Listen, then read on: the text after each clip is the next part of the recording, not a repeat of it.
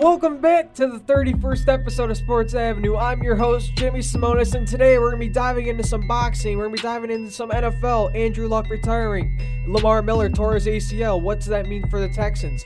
Uh, there's a big fight coming for boxing this upcoming Saturday, so stay tuned. We're going to get right into it. Also, make sure you follow all social media in the description below. I'm really looking forward to meeting and connecting with you people, so let's make it happen and let's get right into it. So, first topic of discussion I want to talk about is the fight on Saturday, August 31st. Vasil Lomachenko going against Luke Campbell. Uh, th- honestly, Vasil Lomachenko is one of my favorite fighters. He's been for the last few years since I've gotten into boxing. The first time I actually saw him was a YouTube video. It was called The Matrix by him.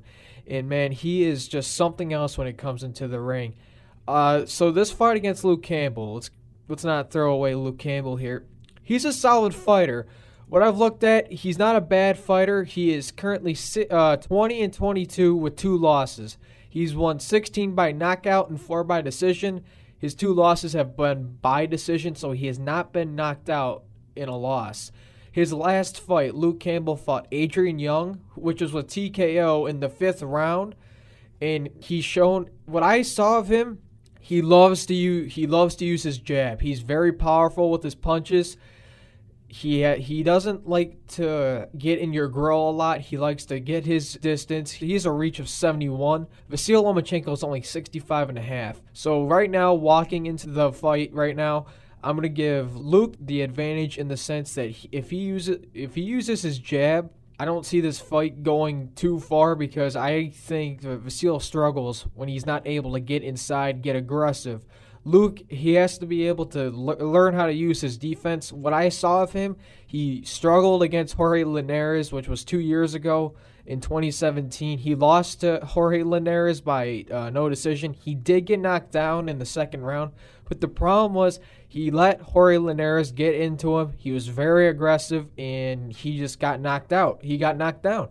Too many times he just seemed way too passive and when he was aggressive, it just it wasn't enough to counterattack or be effective going against Linares. And Linares, by the way, was a TKO by Vasil Lomachenko, which I mean again, Lomachenko, I watched that fight, was in control most of the time. Granted, yes, he did get knocked down, but I saw that as more. He was just getting way too overconfident, and he even said that after the interview. He got too confident, wasn't able to, you know, keep his composure, and he, he fell for it. But again, Vasil, I think if everyone that watches him, he's very slithery like a snake. He will bite you, he will crawl, he will make you feel so uncomfortable in the ring.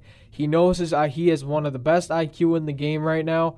So if he's able to get Luke trapped off into a, a, one of the corners of the ring, I don't see this fight going long because Campbell's defense was not very good, especially when guys that are super fast and moves move around the ring real quick. Linares was being one of them. Again, he doesn't take punches very well. He doesn't roll with the punches very well. He does well. I mean, he's he's a professional boxer. I'm not saying he's bad, but when we're talking about Vasil Lomachenko, he's one of the he's just going against one of the best right now in the business, and Lomachenko is one of the most talented. So what I'm looking for for Luke, he has to keep his distance. Like I've said before, he's got a, an inch of 71. He's got a, about a five and a half inch reach over Vasil. Throw your jab. He has a good left hook. He is a southpaw, by the way. So again, his left hook is his power punch. So if he gets Vasil off his feet, gets him uncomfortable, which is going to be tough to do. Vasil is very aggressive. He does not stop. So again, using that jab, getting you know an unexpected power punch might be the difference in there. If Vasil doesn't see that left hook coming, then he might be down. But throwing combos, making sure you have good uh, discipline with your punches, because if you're very sloppy, Vasil's going to counter it basically, and he'll knock him out. For Vasil, again, staying aggressive. Do not let Luke dictate the fight. You have to be stay aggressive. If you are the aggressor, Luke's not a good enough defender to take the punches. He doesn't roll well. So again, he, he's and also one thing I did notice about Luke, he's very stagnant. He doesn't like to move his head. He he just likes to kind of throw his punches. You know, he takes a couple steps. I'm not saying I'm not saying I'm not trying to say he's bad, but again, his his style does not match well against Vasil's at all. He he's more of like a he's just like a, he's a power puncher. So again, he's going to keep his distance. He's going to make sure he has the right timing, but timing's not going to work when you have Vasil. He's just going to stalk him until he gets his opportunity. He's got to stay aggressive. He's got to keep within so that Luke doesn't utilize his jab right. Because if he, Luke doesn't have his jab, his sec his other punches aren't gonna be able to set up for him because his combos were always set up with his jab. What I noticed a lot with him. Vasil, he can throw any punch almost at any time and get you at any place. So my keys to the fight, like I said, distance for Luke. Vasil has to be aggressive. Whoever does that first from the get go, I don't see this fight going through three three rounds. I think both are going to be very aggressive and it's going to be a tough fight from the start. You know, Luke's talk, been talking a lot of trash to Vasil, thinking that he's going to be the next big thing, but I don't think he knows what Vasil's actually done. In the skill level that Vasil's at is second to none.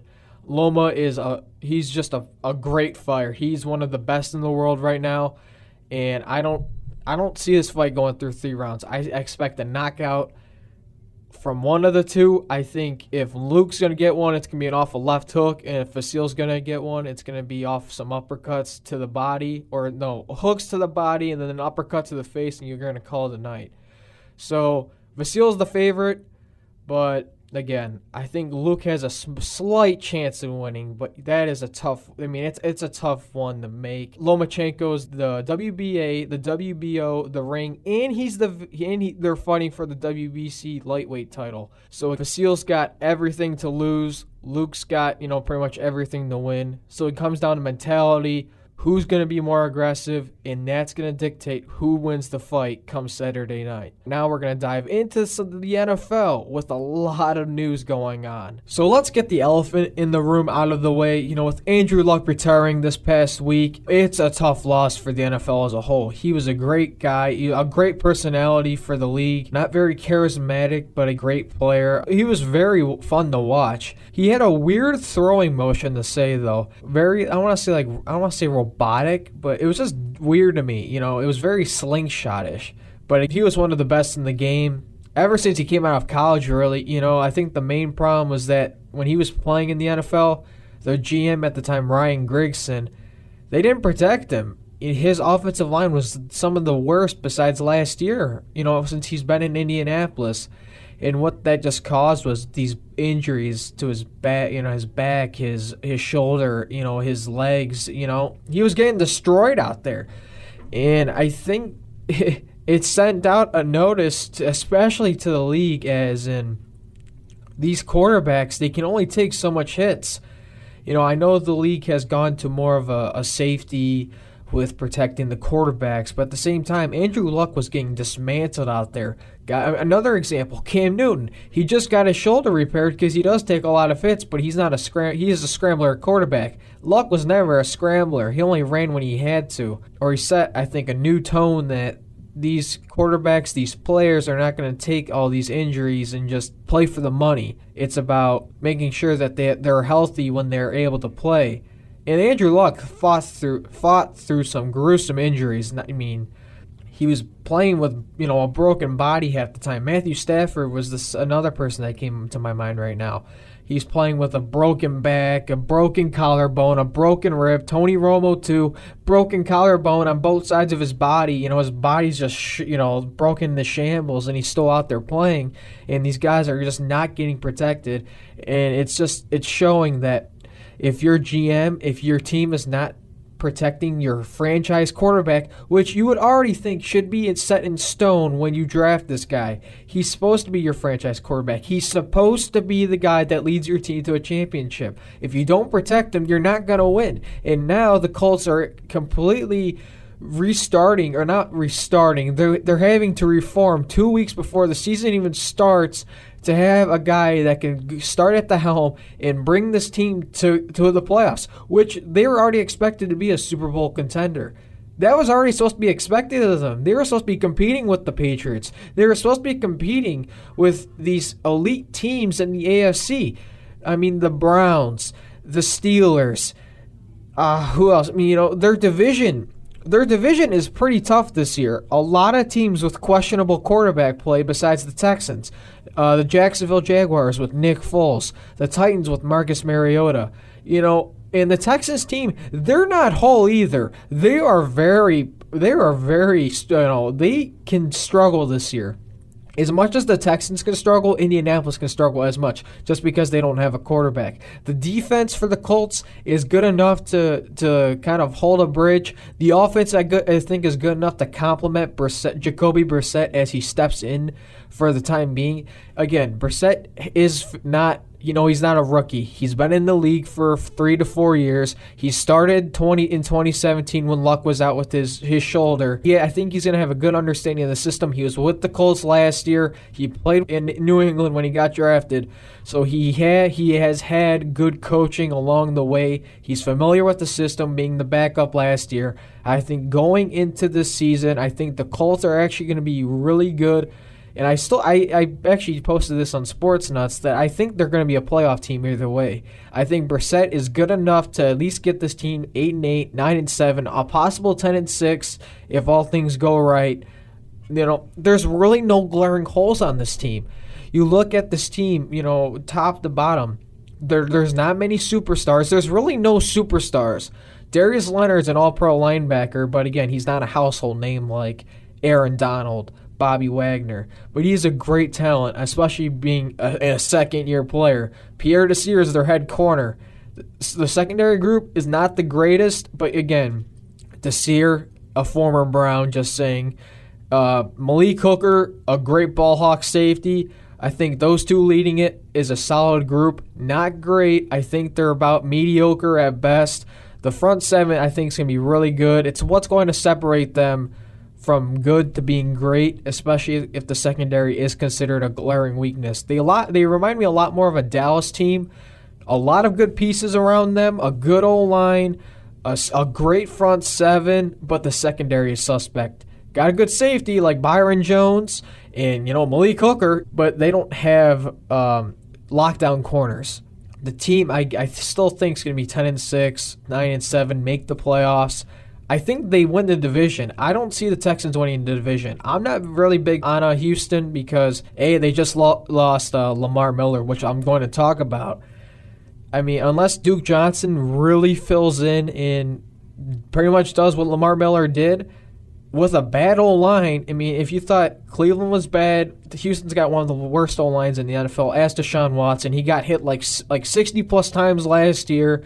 These last few years have been a struggle, and the fact that he's still playing, he's still battling out there, I think should make the Texans worry because Andrew Luck just went through a lot of similar problems than what Deshaun Watson did continually getting hit as a young quarterback. Deshaun Watson's only walking into his third or fourth year into the league. He's got to be protected at all costs, or he's going to be, you know, in this situation where he can't play because he's hurt.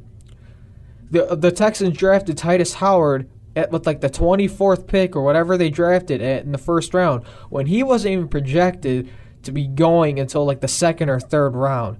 I don't understand what they were looking for, but they better expect Tytus Howard to fill in some big shoes because that line is really bad. Really bad. Your defense is good on the front seven, but your secondary is horror.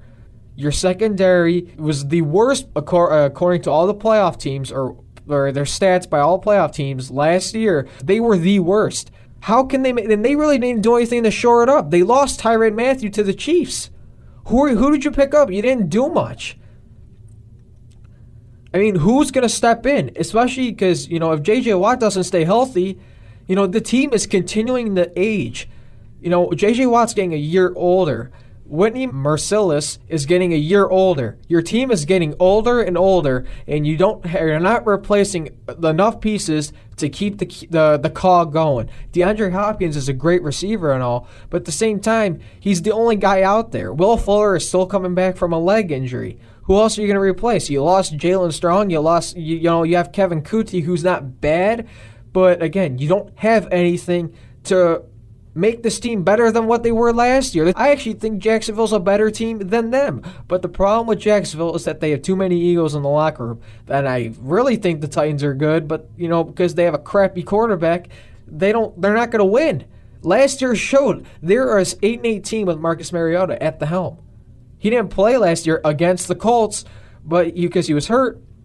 But I just I don't see the Titans improving.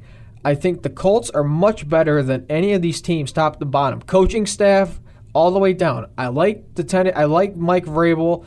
Um, I don't. I'm not a big fan of Doug Marrone. I don't really care for Bill O'Brien. The more seasons he coaches the Texans, I, I keep getting less impressed by him. He doesn't really do much. He doesn't change anything. The team is very is very is stayed stagnant. They win, they get wins, but when they get to the wild card, they they poop the bed. No one wants that. Especially in Houston, when you're competing with Dallas, you're competing with all these teams, and you're not doing anything. This team had potential. This team still has potential, but they're not adding anything because you're about to get rid of Jadeveon Clowney, and you better hope you get a left tackle for it. You really better hope you get a good offensive line piece because right now your focus has to be protect Deshaun Watson at all costs. Because if you don't protect him, you're not going to have him in a few years. You, lo- you actually, and by the way, just to top it all off, the running back you got rid of D'Onta Foreman, is now on the Colts. Not to mention, now you only have one running back on the roster who's never really even started the, on the team. He's played in every game in his career, but he's never started as a true number one back. And now you're expecting him to fill into a, a position where he's supposed to be the number one back from the get go on a terrible O line. Even though the Browns were bad these last few years when Duke Johnson was on the team, the offensive line wasn't awful. Between Joel Bitonio um, crap, J.C. Tretter, Kevin Zeitler, the offensive line wasn't bad. Last year is when they started. That's when they clicked in the second half of the year. But the offensive line was never terrible. The, the offensive line was at least average. The offensive line for Houston is awful. So you better figure out, Houston, if you're going to go in and get rid of Jadeveon Clowney for a left tackle or a future first round pick, or and that's not even going to matter because if Kansas City is a nine and 7, 10 and six team, you're you're only getting a back half left tackle. You're only going to get a decent left tackle at best, unless you hope Cody Ford or a guy like that slides again, which is not going to happen. Drafting Tytus Howard was a stupid move. And now you're going to suffer consequences for it because you're you're still rocking into the, the season with the same problems you had last year. And now you lost Lamar Miller to a torn ACL in the preseason. Matter of fact, granted, Duke Johnson is not bad. I, I'm a Browns fan. I like Duke Johnson, but he's not a true number one back. He fumbles the ball too much, and he, he's, you know, again, he's uh, he's running behind a terrible line. You can't run the ball. So, and you have DeAndre Hopkins, who's going to get all his catches. He's going to get all his stats. He's probably going to be the best receiver this year. But again, you're not improving. This team can regress. Titans can regress. The entire AFC South picture can regress, and the Colts I still think are going to go nine and seven and ten and six, and that's my problem. I I mean I know I talked about Lamar Miller and trying to bring that up, but again, I don't see the Colts st- taking a step back. I think Frank Reich in his first year as a head coach did much more than Bill O'Brien has done in his how many years he's been in with Houston. Mike Vrabel has showed he can coach a good team. His defense was great last year, but Marcus Mariota is garbage. No offense, but I'm not a fan of Mar- Marcus Mariota. He's not good with the system. He hasn't shown he can. He hasn't even shown he's improved. Only thing he's done was beat the Kansas City Chiefs in a playoff game, and that was it. He hasn't stayed healthy. He hasn't shown he's improved. My problem is that Mariota has not improved since he's gotten to the league. The offense hasn't gotten better. Yes, I know the offensive pieces haven't been there always, but again, I don't see this team improving with Marcus Mariota at the helm. I think this is his last year to prove if he's going to be anything of worth. Or I think the Titans are going to have to draft a quarterback. Because Vrabel's a good head coach. I think the pieces, I think it's the same thing with the Bills. The pieces are there. But now the Bills actually got a quarterback in Josh Allen. The Titans are sitting stagnant with Marcus Mariota, and they're giving him another year, which I don't know why. I really don't. So to wrap up this uh, this discussion with the Colts, which delved into the AFC South, I I think the Colts are going to do fine, nine and seven, 10 and six. I think Jacksonville is going to go eight and eight, nine and seven. I think Foles is good enough. I mean, I think he's better than Mariota. I think the Jacksonville team, top to bottom, with a healthy Leonard Fournette, is much better than Houston. Houston, let me say. So I think Jacksonville can snag a wild card uh, spot. To be honest, I really do. I mean, if Doug Marrone can really pull this team together, can get rid of these egos, the defense is going to be top five. And they already and they took they got Josh Allen, who was supposed to be the best pass rusher. This team, the defense is stacked, stacked. And now with your offense, um, Dede Westbrook is bound to break out, bound to break out. Leonard Fournette coming back after a terrible year last year. It was a down year. It wasn't good. You, dra- you, you drafted tight end Josh Oliver, who's a passing tight end, which I think could be a come into play here in a, in the first uh, few games or so if they learn to pass more. But if the passing game's there, if Foles, all Foles I think has to be is a glorified game manager. If he throws the deep ball, what did Philadelphia do in their Super Bowl run? They played great defense. You ran the ball well, and you always had the, the deep play. You always had the big play. That's what Nick Foles did. And if you keep if you avoid turnovers, which Foles did show besides his one year when he threw 27 touchdowns and two interceptions, is what his problem is. He's gotten too many turnovers. But this team, the Jacksonville team is set to win. It really is. But it really comes down to management and head and coaching. You really can't I mean the team is young. It's got a lot of talent. A lot of talent and everywhere on that on the defense, there's a top 10 player in that position somewhere. Offensively, your team is not bad, it's average, but uh, it showed that playoff teams if they have great defenses and average offenses, you can win. It's happened years past. The Eagles, they didn't. I mean, granted, they've won shootouts in this that Super Bowl run, especially against the Patriots, which was like you know 44 30, uh, 35 or 42 35 but again, they didn't do that every game. Teams like the thing about the Vikings, the exact same year. They had Case Keenum as their quarterback. Where is he at now? He's in he's in Washington. And he's barely holding on to a starting spot. And guess what? The Vikings with Case Keenum had did better than Kirk Cousins has done in that last year. And Kirk Cousins statistically had a great year last year. But the team is not advancing, it's not getting better. These teams that are just continually keeping the same guys and not improving are continuing to regress instead of impress in progress. You're not doing anything to improve yourselves. So, how are you going to get better? Especially when the, the line, the trenches are the most important positions on the field at, at one time. How you control the game is set with your linemen. And why does Houston lose in the playoffs every year? Their line sucks. The defensive line can only do so much. The offensive line, they got to control the tempo, and they can't. They have to score quick and always because if the defense can only hold on so much, especially when your secondary is garbage. I know this has come more of a Texans rant, but I think this is the the message has to be for the the Texans protect you got to protect Deshaun Watson because you know what? In, in a few years, he might be doing like Andrew Luck and saying when he's 28, 29 in the middle of his prime, I can't do this anymore. I'm tired of taking all these hits. I'm tired of getting hurt. Yes, I love the money, but man, I'm tired of getting hurt. Especially when we're not improving. The Colts turned around and went from five, 4 and 12 uh, in 2017 to 10 and 6 and then the playoffs.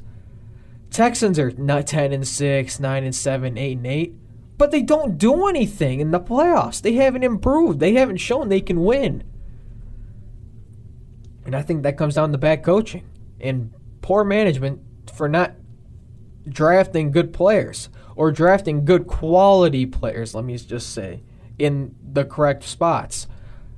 The Texans are going to be facing an Andrew Luck dilemma here if they don't protect Deshaun Watson and having no run game no run game and a bad line, you're just lucky DeAndre Hopkins decided to become the superstar he is.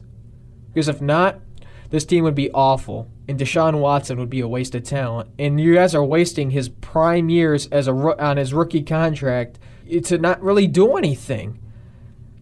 You're trying to sign Jadeveon Clowney. I think honestly you should flip Jadeveon Clowney for either a, a couple picks or a player, an offensive lineman, and that's it.